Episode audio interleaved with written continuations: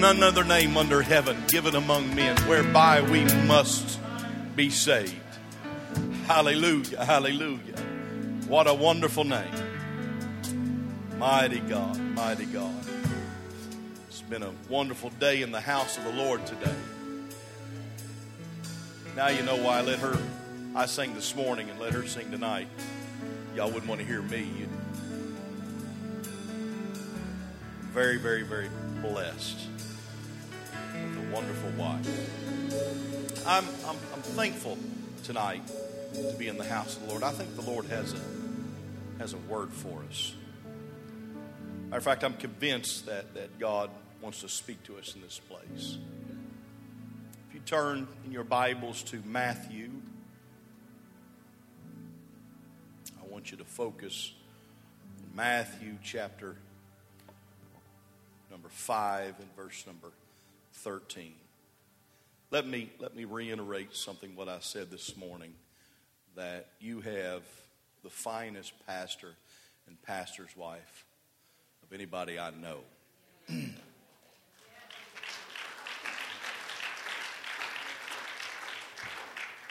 I, I counted a great honor to have them as friends. And uh, your pastor um, has been a mentor to me. And he is a very, very busy man with all that he does with um, the church and the board, this district. Very, very, very well respected, not just in this state, but outside of this state. And we are, we are blessed to know them. I'm glad that our paths crossed. Let me just say that. I'm so glad that our paths crossed. And he took a chance in letting us come and minister the word of the Lord and just fallen in love with this church. I love the spirit of this church. Aren't you thankful for the spirit of your church? Hallelujah, hallelujah. A heart for Christ. Matthew chapter number 5 and verse number 13. When you have it, say amen. Ye. You turn somebody say, That's you. Ye are the salt of the earth.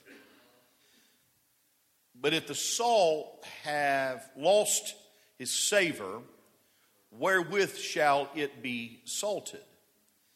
It is henceforth good for nothing.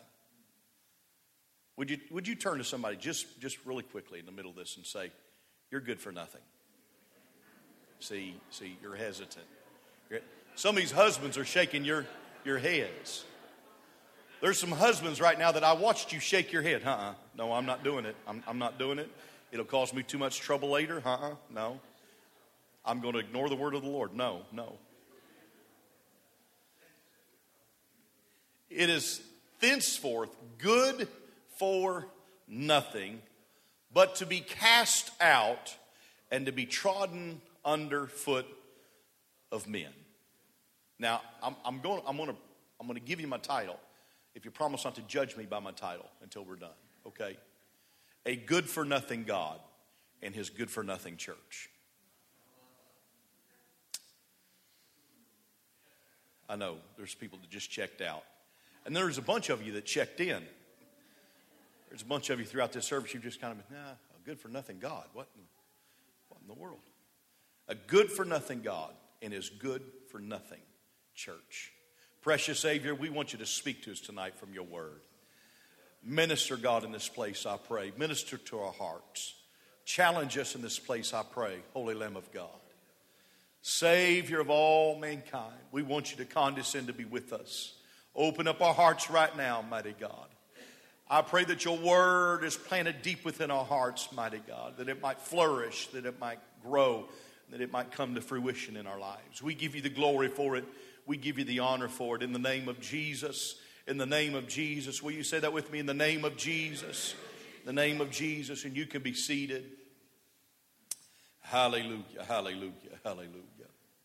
Now I'm going to read my title again, um, just, just so you know where I'm going. Then I'm going to read my verse. A good for nothing God and his good for nothing church.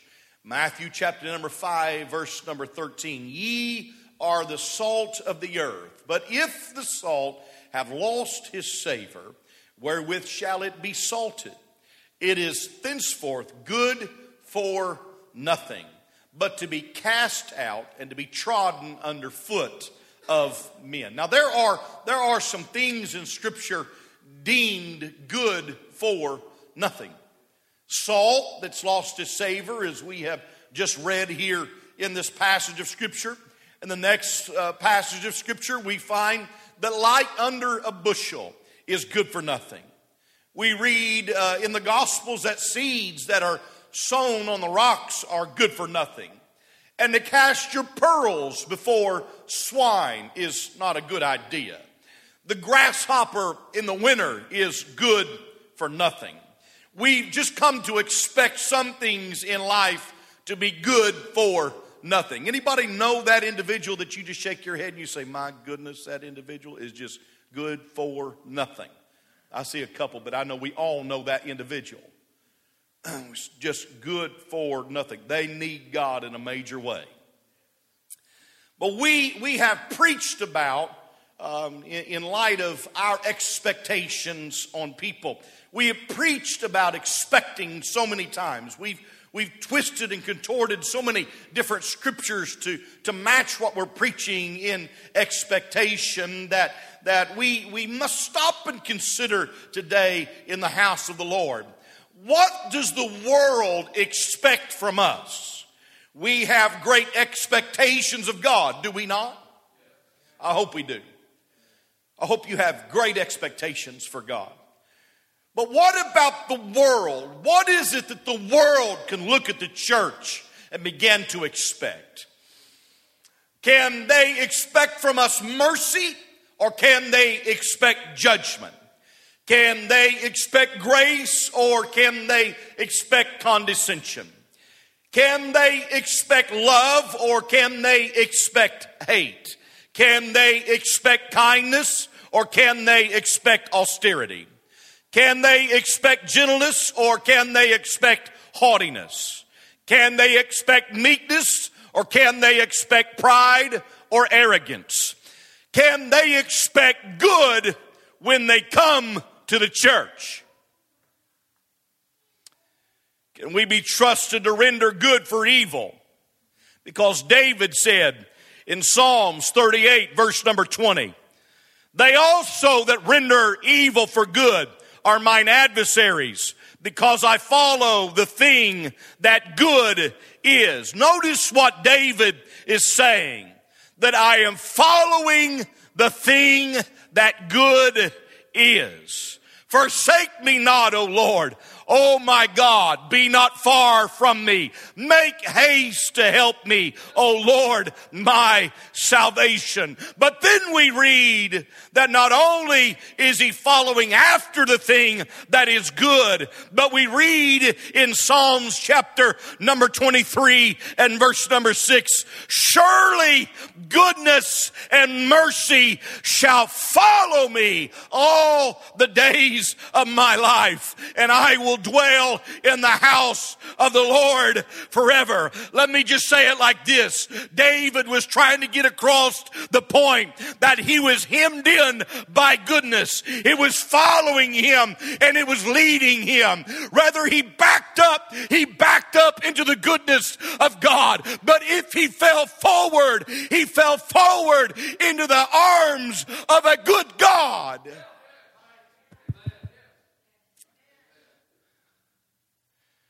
His pursuit was goodness, but he was being propelled by God's goodness at the same time. Now, Matthew chapter number 5, verse number 43. Ye have heard that it hath been said, Thou shalt love thy neighbor and hate thine enemy. That's the world in which we live.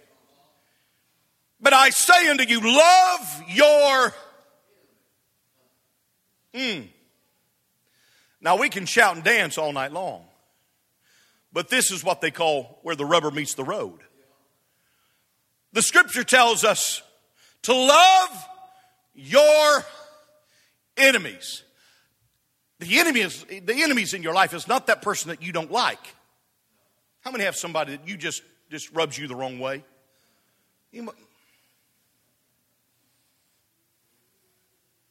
But this is not talking about that person. Well, we just don't don't gel. We, we just don't get along. We've got different personalities. We, we, but that's not what this is talking about. This tells me to love your enemies. That enemy is that individual that's got it in for you.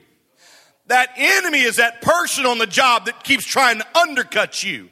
That, that enemy is that individual, that boss on the job that, that's got your name and he's got his finger on you. That, that enemy is that individual in the neighborhood that would like nothing more than to see everybody turn against you. That enemy is that. That enemy is that individual that causes chaos in your life. That enemy is that, that individual that is purposed against you and the will of God for your life. And when we're talking about the enemies, the enemies, it seems like we should be easily be able to, uh, to step aside from them. But no, no, Jesus is calling us and he's telling us, don't just love the ones that love you, but love your. Uh, I don't care what you say, that's tough words. Bless them that curse you. Do good to them that hate you.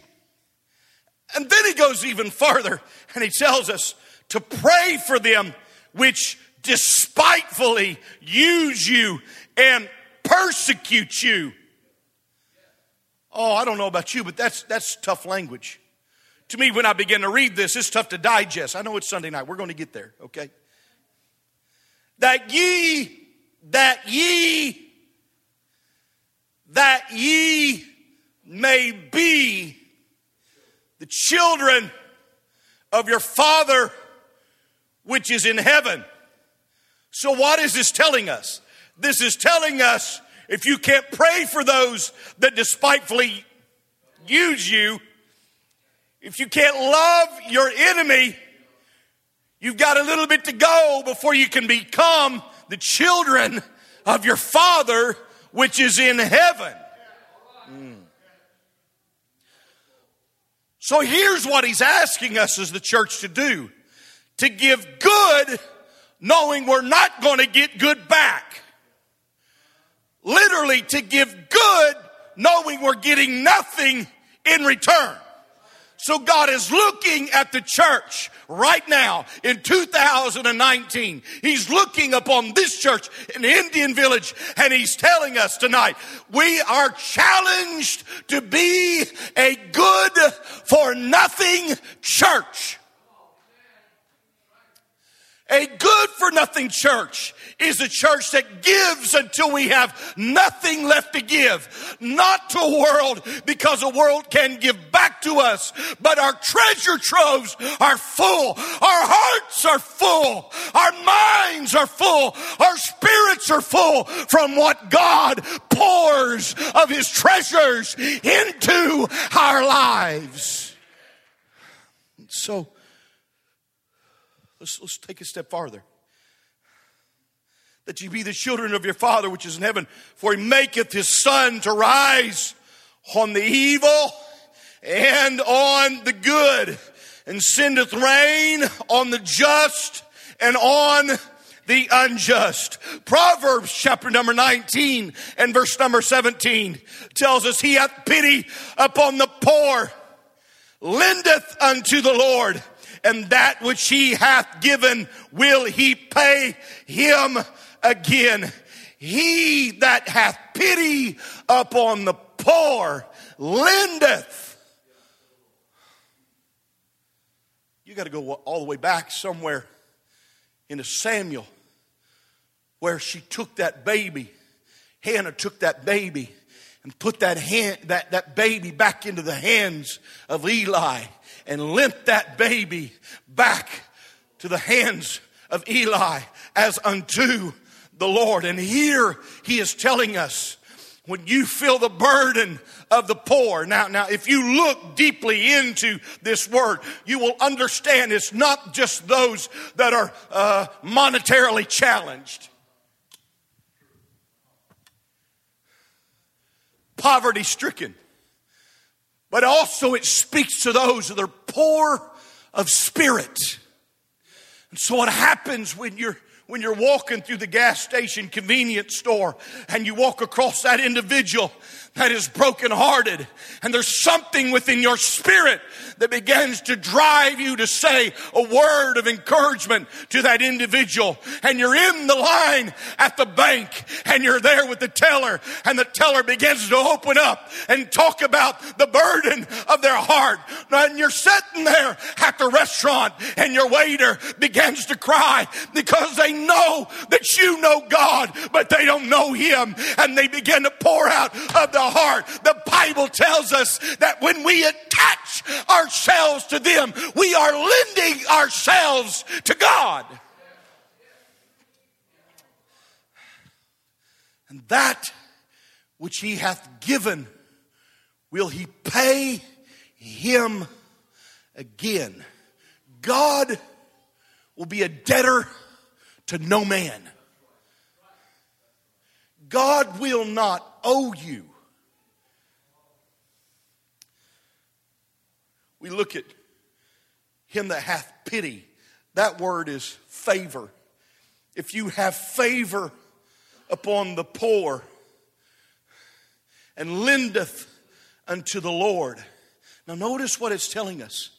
When we speak that encouraging word, when we grab somebody by the hand and say a word of prayer with them, when we comfort that individual that is broken and brokenhearted, what is happening is what we're doing, we're lending to God of ourselves. We're taking who we are and what He has deposited His Spirit inside of us, and we're lending it back to Him so He could use us. Is that not the desire of your heart? Oh God, use me, use me, God. However, you want to use me, just use me. Use me in the service, use me throughout my day, use me on my job.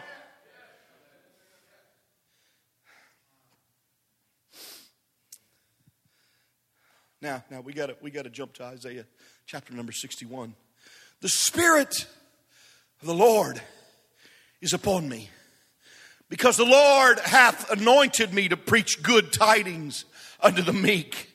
He has sent me to bind up the brokenhearted to proclaim liberty to the captives and opening of the prison to them that are bound, to proclaim the acceptable year of the Lord and the day of vengeance of our God, to comfort all that mourn, to appoint unto them that mourn in Zion, to give unto them beauty for ashes and the oil of joy for mourning and the garment of praise for the spirit of heaviness that they might be called trees of righteousness, the planting of the Lord that he might be glorified and they shall build the old waste. They shall raise up the former desolations and they shall repair the waste cities, the desolations of many generations. Hear me. What happens when you lend to the Lord? You begin to rebuild.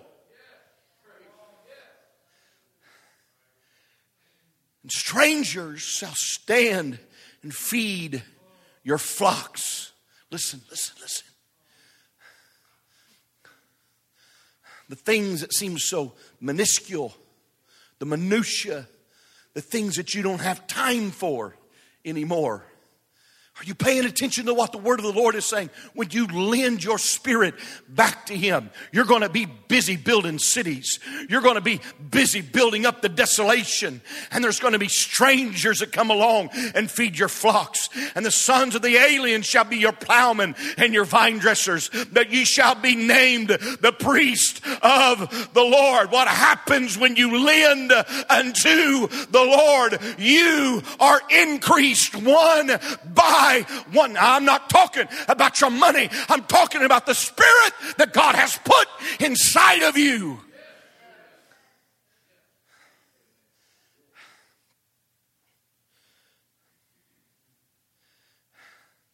Men shall call you the ministers of our God.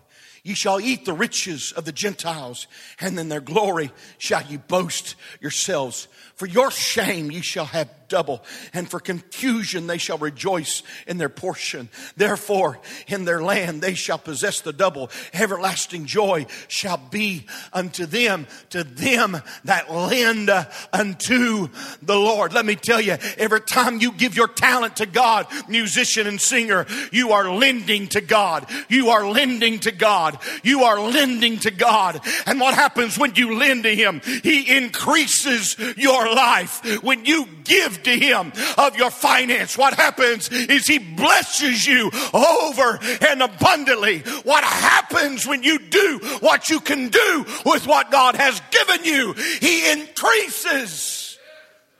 Increases in your life. And He gives you the desires of your heart. This is not a prosperity doctrine. I'm not preaching prosperity doctrine.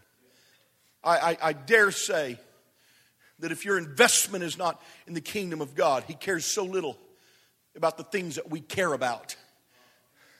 We put a top priority on health, especially when you get to a certain age. But you've got to understand, He cares so little about your health because His ultimate goal is to get you to where He's at. We pray for healing a lot of times. Oh God, heal. Oh God, heal. And the Lord of all of glory is saying, I just want to take them home. They've worked all their life for this. They've invested. Is there anybody that's hearing what I'm saying today? How they've invested all their life. There is nothing any more glorious than attending the funeral of a saint. A lot of times I'll walk up I'll walk up to family members. I'll walk up to, uh, to, to, spouses. I'll walk up to children. I'll say, I'm jealous today. I'm jealous. I'm covetous today because they fought the good fight. When we lend of ourselves to Him, you know, I purposed a long time ago at a very young age God, everything you give me, I'll give back to you. When I when I get done with this with this body, I want this body to be ragged. I want everything that I have to be drained because I've given everything back into building the kingdom of Jesus Christ. I purposed in my life that I will lend to him everything that I have. That's why I'm raising a little boy and I'm raising a little girl and I'm lending them to God and I'm praying over them and I'm praying into their life blessings. Oh my, I haven't prayed one time, God, make my son a preacher, but I prayed many times, God, make my son a soul winner.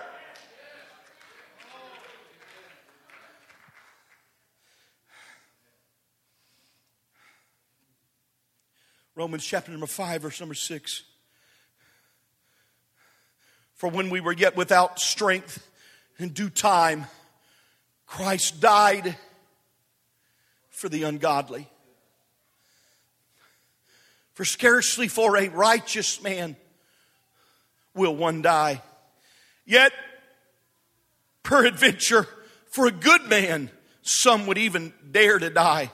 But God commendeth his love towards us in that while we were yet sinners, Christ died for us. I come to tell you today in the house of the Lord that He is a good for nothing God. He'll give you all of His good, and all we have to give Him is nothing. I had nothing to offer Him. I still stand here before you today, and anything that you might see in me that can cause attraction, I would pray today that it would only bring glory to God because I've come to confirm to you if there be anything good in me, it would be by the grace and the mercy and the love and the compassion of a mighty God, a God that is good for nothing. Uh. Reminded of the story, John chapter number 8. I said if we come back tonight, we'd all shout and dance. I don't think that's going to happen, but I want our, our hearts to be turned upside down. You watch the men out in that field, and they put that plow into the field there at the beginning of the season. and you watch. You watch as that soil begins to be turned over. I pray in this place tonight when I walk out those back doors that I leave and I know God has plunged his plow into the hearts of men and women and turned us over and prepared us. Is there anybody that's hungry for that time of planning in your life? Is there anybody that's willing to raise your hands right now and begin to say, God, I want you to plant it in me?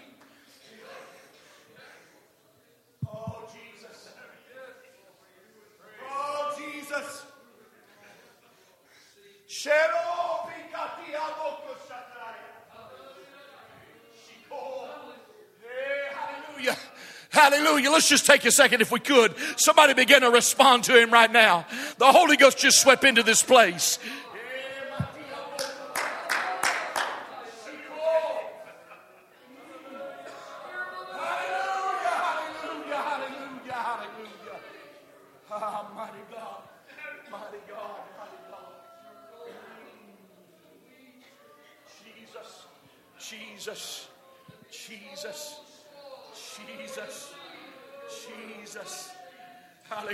Hallelujah. Somebody needs to begin to pray. Oh God, work in my life, work in my family, work in my home, work in my children.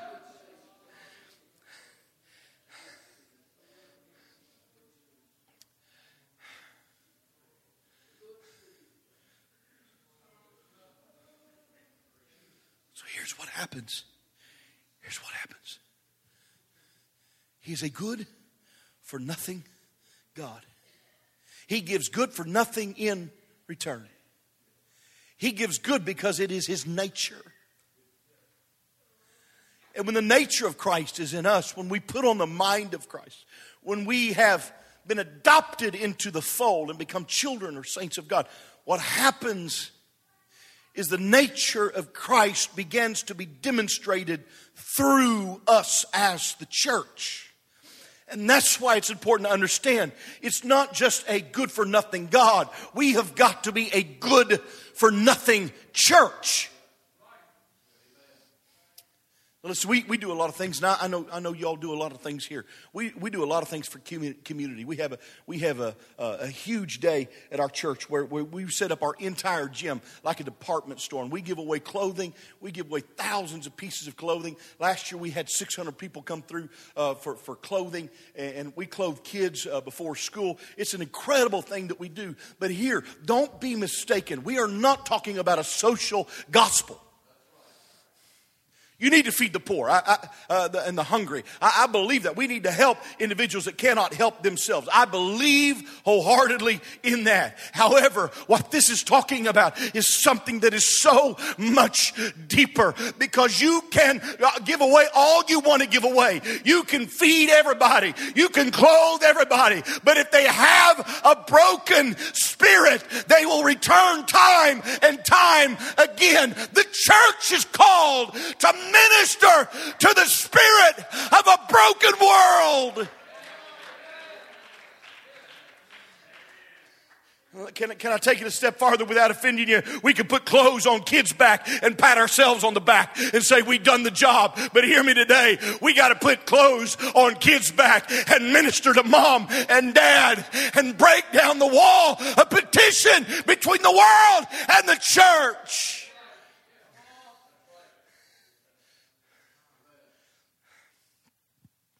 Luke chapter number 1, verse number 37. For with God, nothing, would you say it with me? Nothing shall be impossible. So here's a God that gives you good, and you have nothing in return to give Him. What I read in accordance with Luke, with God, nothing shall be impossible. The second he begins to give to you salvation, the second that he begins to impart his spirit to you, you instantaneously, but you shall receive power after that, the Holy Ghost has come upon you. There is something that happens as salvation. I don't care if you've been here 10 minutes or 100 years. It makes no difference to me. When God infuses His Spirit into you, you have something to give back. You have something to walk in. You have a new life. Prove it, prove it. Okay. Luke chapter number 17, verse number 19. Then came the disciples to Jesus apart and said, Why could we not cast him out? And Jesus said unto them, Because of your unbelief. For verily I say unto you, if you have faith as a grain of mustard seed, I don't know, I'm not here to argue about the fact because that, that mustard seed was stringent or because it was so small. I don't know if, if, if the Lord was looking at him and tell him all you need is a little bit or you need to have powerful faith. But I know that you had to have something. And he said, And ye shall say unto this mountain, Remove hence to yonder place, and it shall remove. Now listen, I want you to read this next part with me. For with God nothing shall be impossible.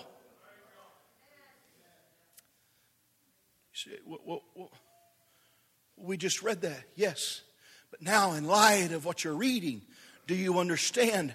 When you team up with Him, you are no longer nothing. I come to Him and I have nothing to give, I had nothing to offer. But as soon as I got hooked up with Jesus, instantaneously, I had something to give back. And when we give, we give out of the goodness of our heart. As the church of the living God, we are giving good for nothing in return. Like He gave His life for us. Oh, hear me today in the house of the Lord. If a good for nothing church ever gets teamed up with a good for nothing God, we can change the world in which we live. Just about done. Just about done.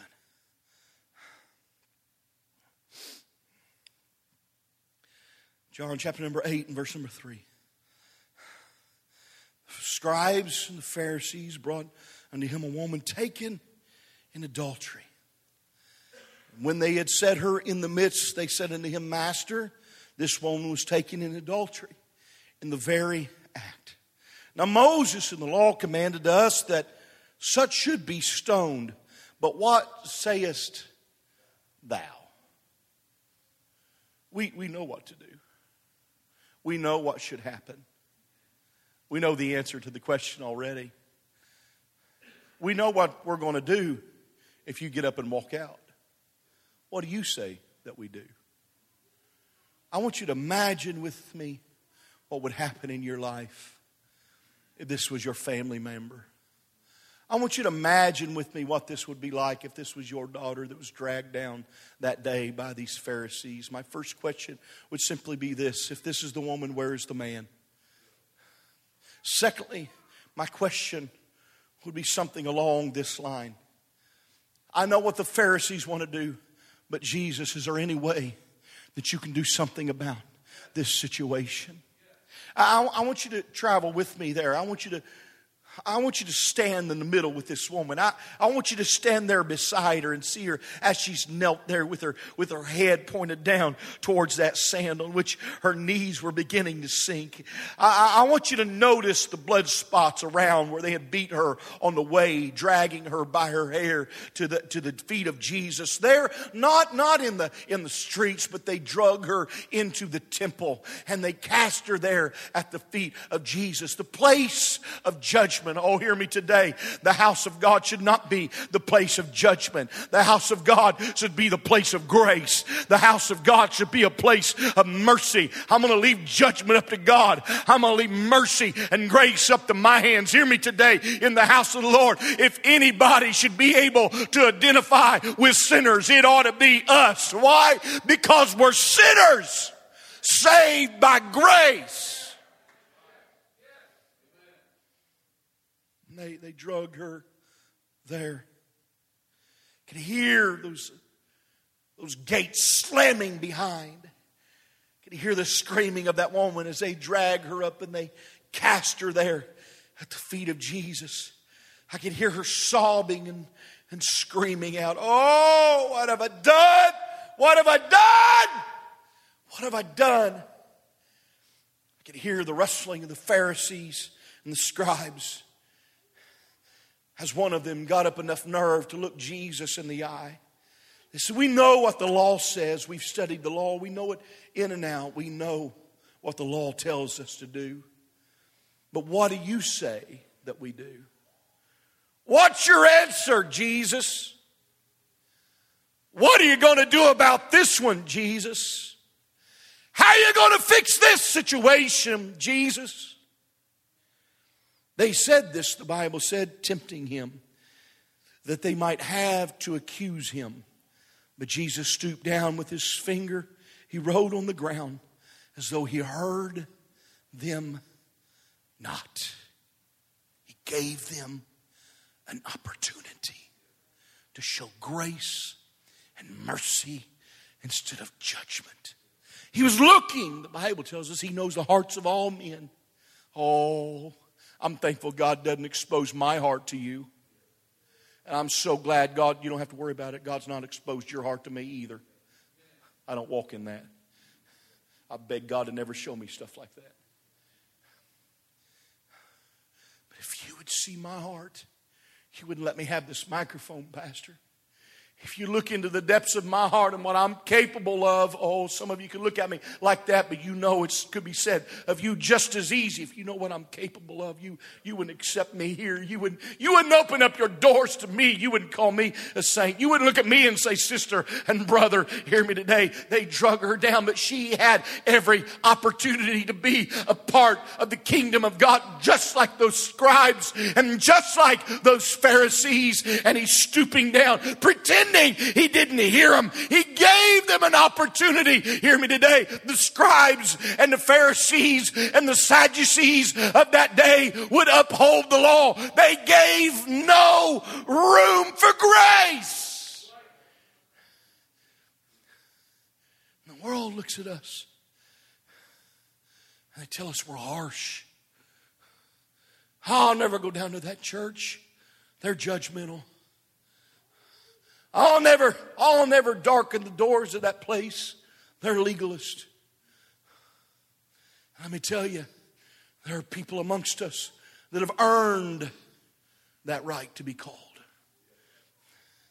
Just like those Pharisees and just like those Sadducees and just like those scribes. Any one of them at any point who lifted up his voice and said, What are we doing? What's going on? What's happening here? How did we deteriorate to this? How do we arrive at this place where we're casting judgment upon somebody? Oh, oh, we've got to dig in the scripture until we get a hold of mercy and we get a hold of grace. But it was silence. It was silence. And when the religious men of that day could have intervened to the mighty God in Christ for a broken-hearted woman taken in the very act of sin. Hear me today in the house of the Lord. He saw me in the midst of my sin. He looked on you on the midst of your sin and instead of hurling a stone, he offered you grace and he offered you mercy. And a good for nothing God. When they ask him again, he just lifted up his voice and he said,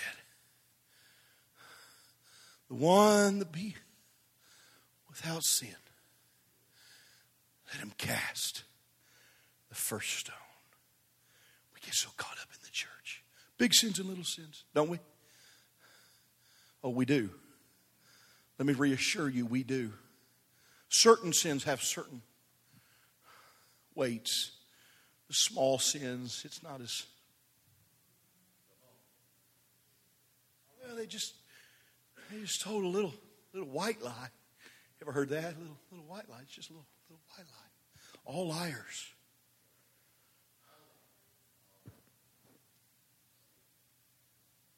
If you're going to hurl the stone as the church of the living God, let it be hurled at everything.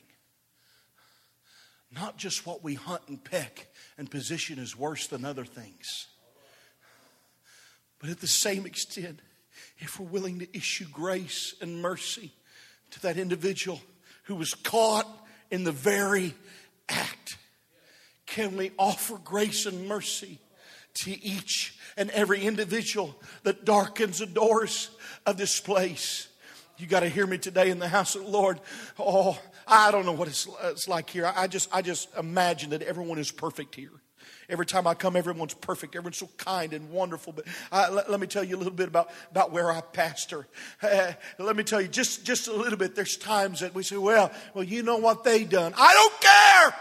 I sat with a lady not too, too long ago with my wife, and she began to say, Well, you know their past. I don't want to know their past. I don't care about their past. It's under the blood. It was buried in baptism, it was forgiven at an altar. And if Jesus Christ can be good for nothing, the church should be good for nothing. Why are you being good to that person? Because he was so good to me, but they don't deserve it. No, that's not what it's about. Hear me today. Hear me today. My, my, my pastor told me I was going through something. I was, I was really angry at an individual. I was ready to give him a piece of my mind. It don't take me very much. And I called him. I said, I'm, I'm going to call up so and so. I'm going to let him have it. He goes, Go ahead, son. Go ahead. I think that's a wonderful idea. I knew it was coming. I knew he really didn't mean that. He said, Do you consider yourself a gentleman? I said, Well, I, I, I, I, I don't know now. I don't know. I'd like to think so. He said, A gentleman is a gentleman when the other man is not. So, what I come to tell you today a saint is, is a saint when the other person is not. And the church of the living God, if we could take those, take those blinders, like they put on them horses. Anybody ever plowed with horses and put those blinders on? Is there anybody that's ever used those blinders? Got a couple those horses. Anybody ever seen it done? Raise your hand. I know none of this crowd knows anything about that, but that's okay. Put those blinders on. What are you doing? Being good for nothing. What are you doing? I'm just good for nothing. Eventually, eventually it's going to spread across this church. What are you, what, what, what are you doing? I'm just, I'm just doing good for nothing. I'm good for nothing. It's going to, it's going to become a, a, a byword. You're going to look at your wife, and now you're going to be able to say, You're good for nothing. See, you, you shook your head earlier. You, you wasn't going to say it. See, now you can t- look at your wife and say, honey, you're just good for nothing. You're good for. He said, he said, listen. Said, he that be without sin, cast the first stone. They had a chance to get it right, and they got it wrong they decided they would hold on to that grudge. They decided they'd hold on to that hurt. They decided they was going to step in the stead of God when all of, all of them should have known God in flesh was kneeling there in that sand. And they began to walk away till there was none that was left. Would you stand with me today?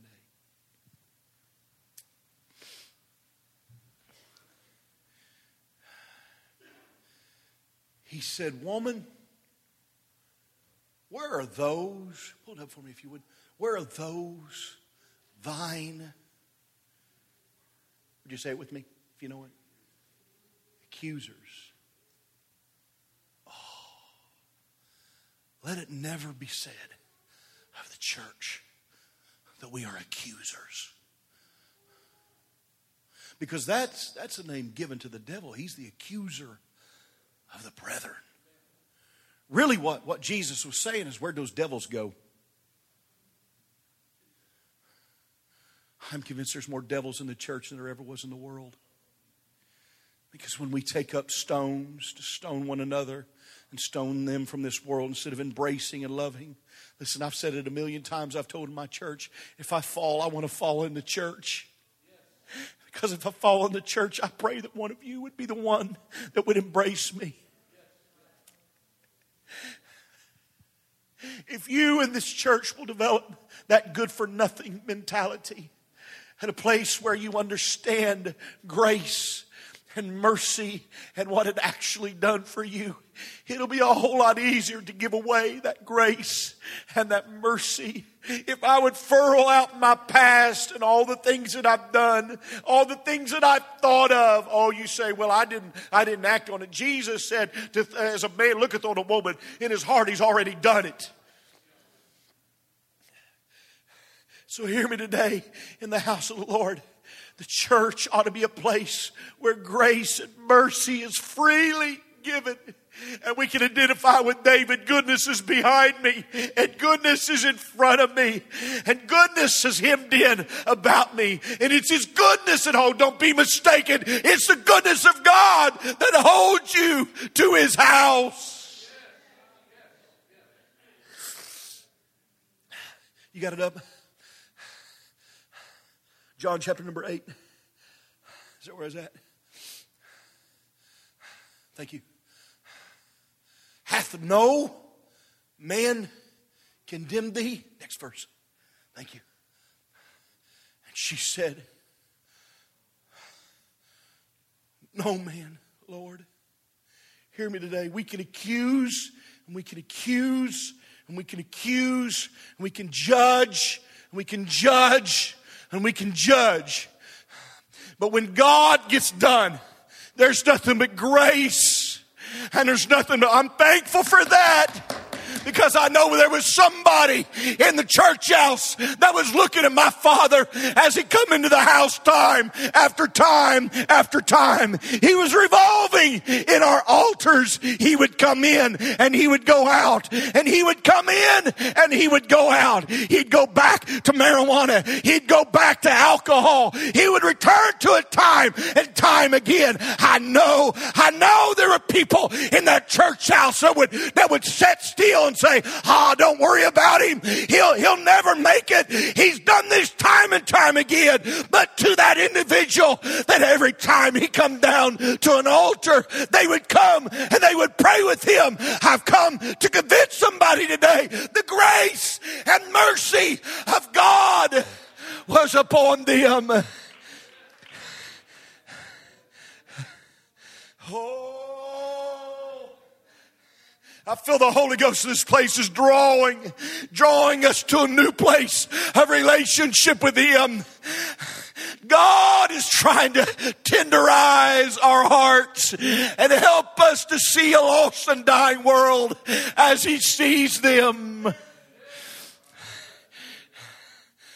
Uh, he's looking tonight for a good, for nothing church.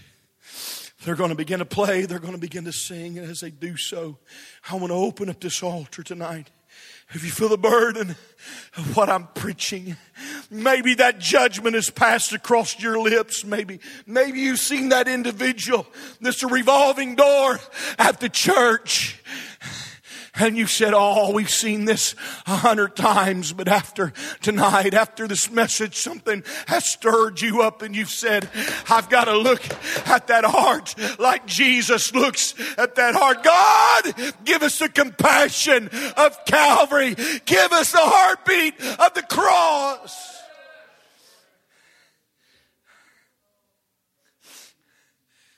Neither do I condemn thee.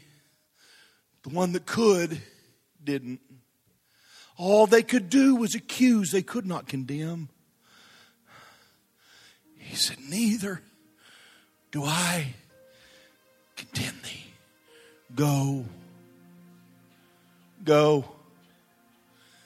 Get up. Get up.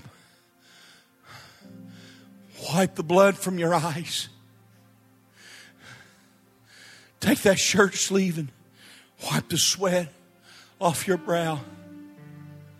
Pull your hair back.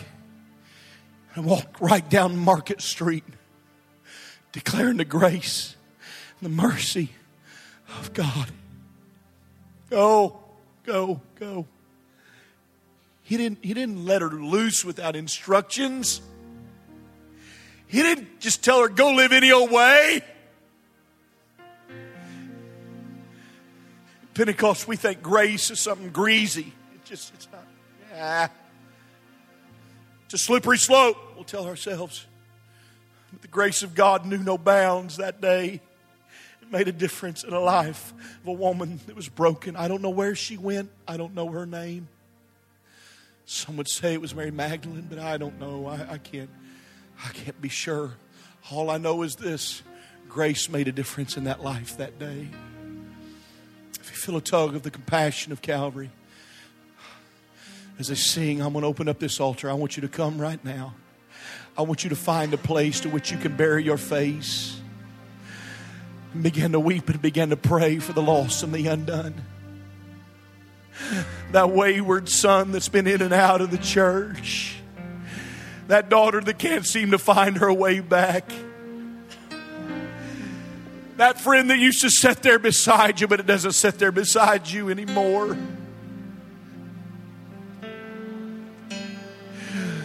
Oh.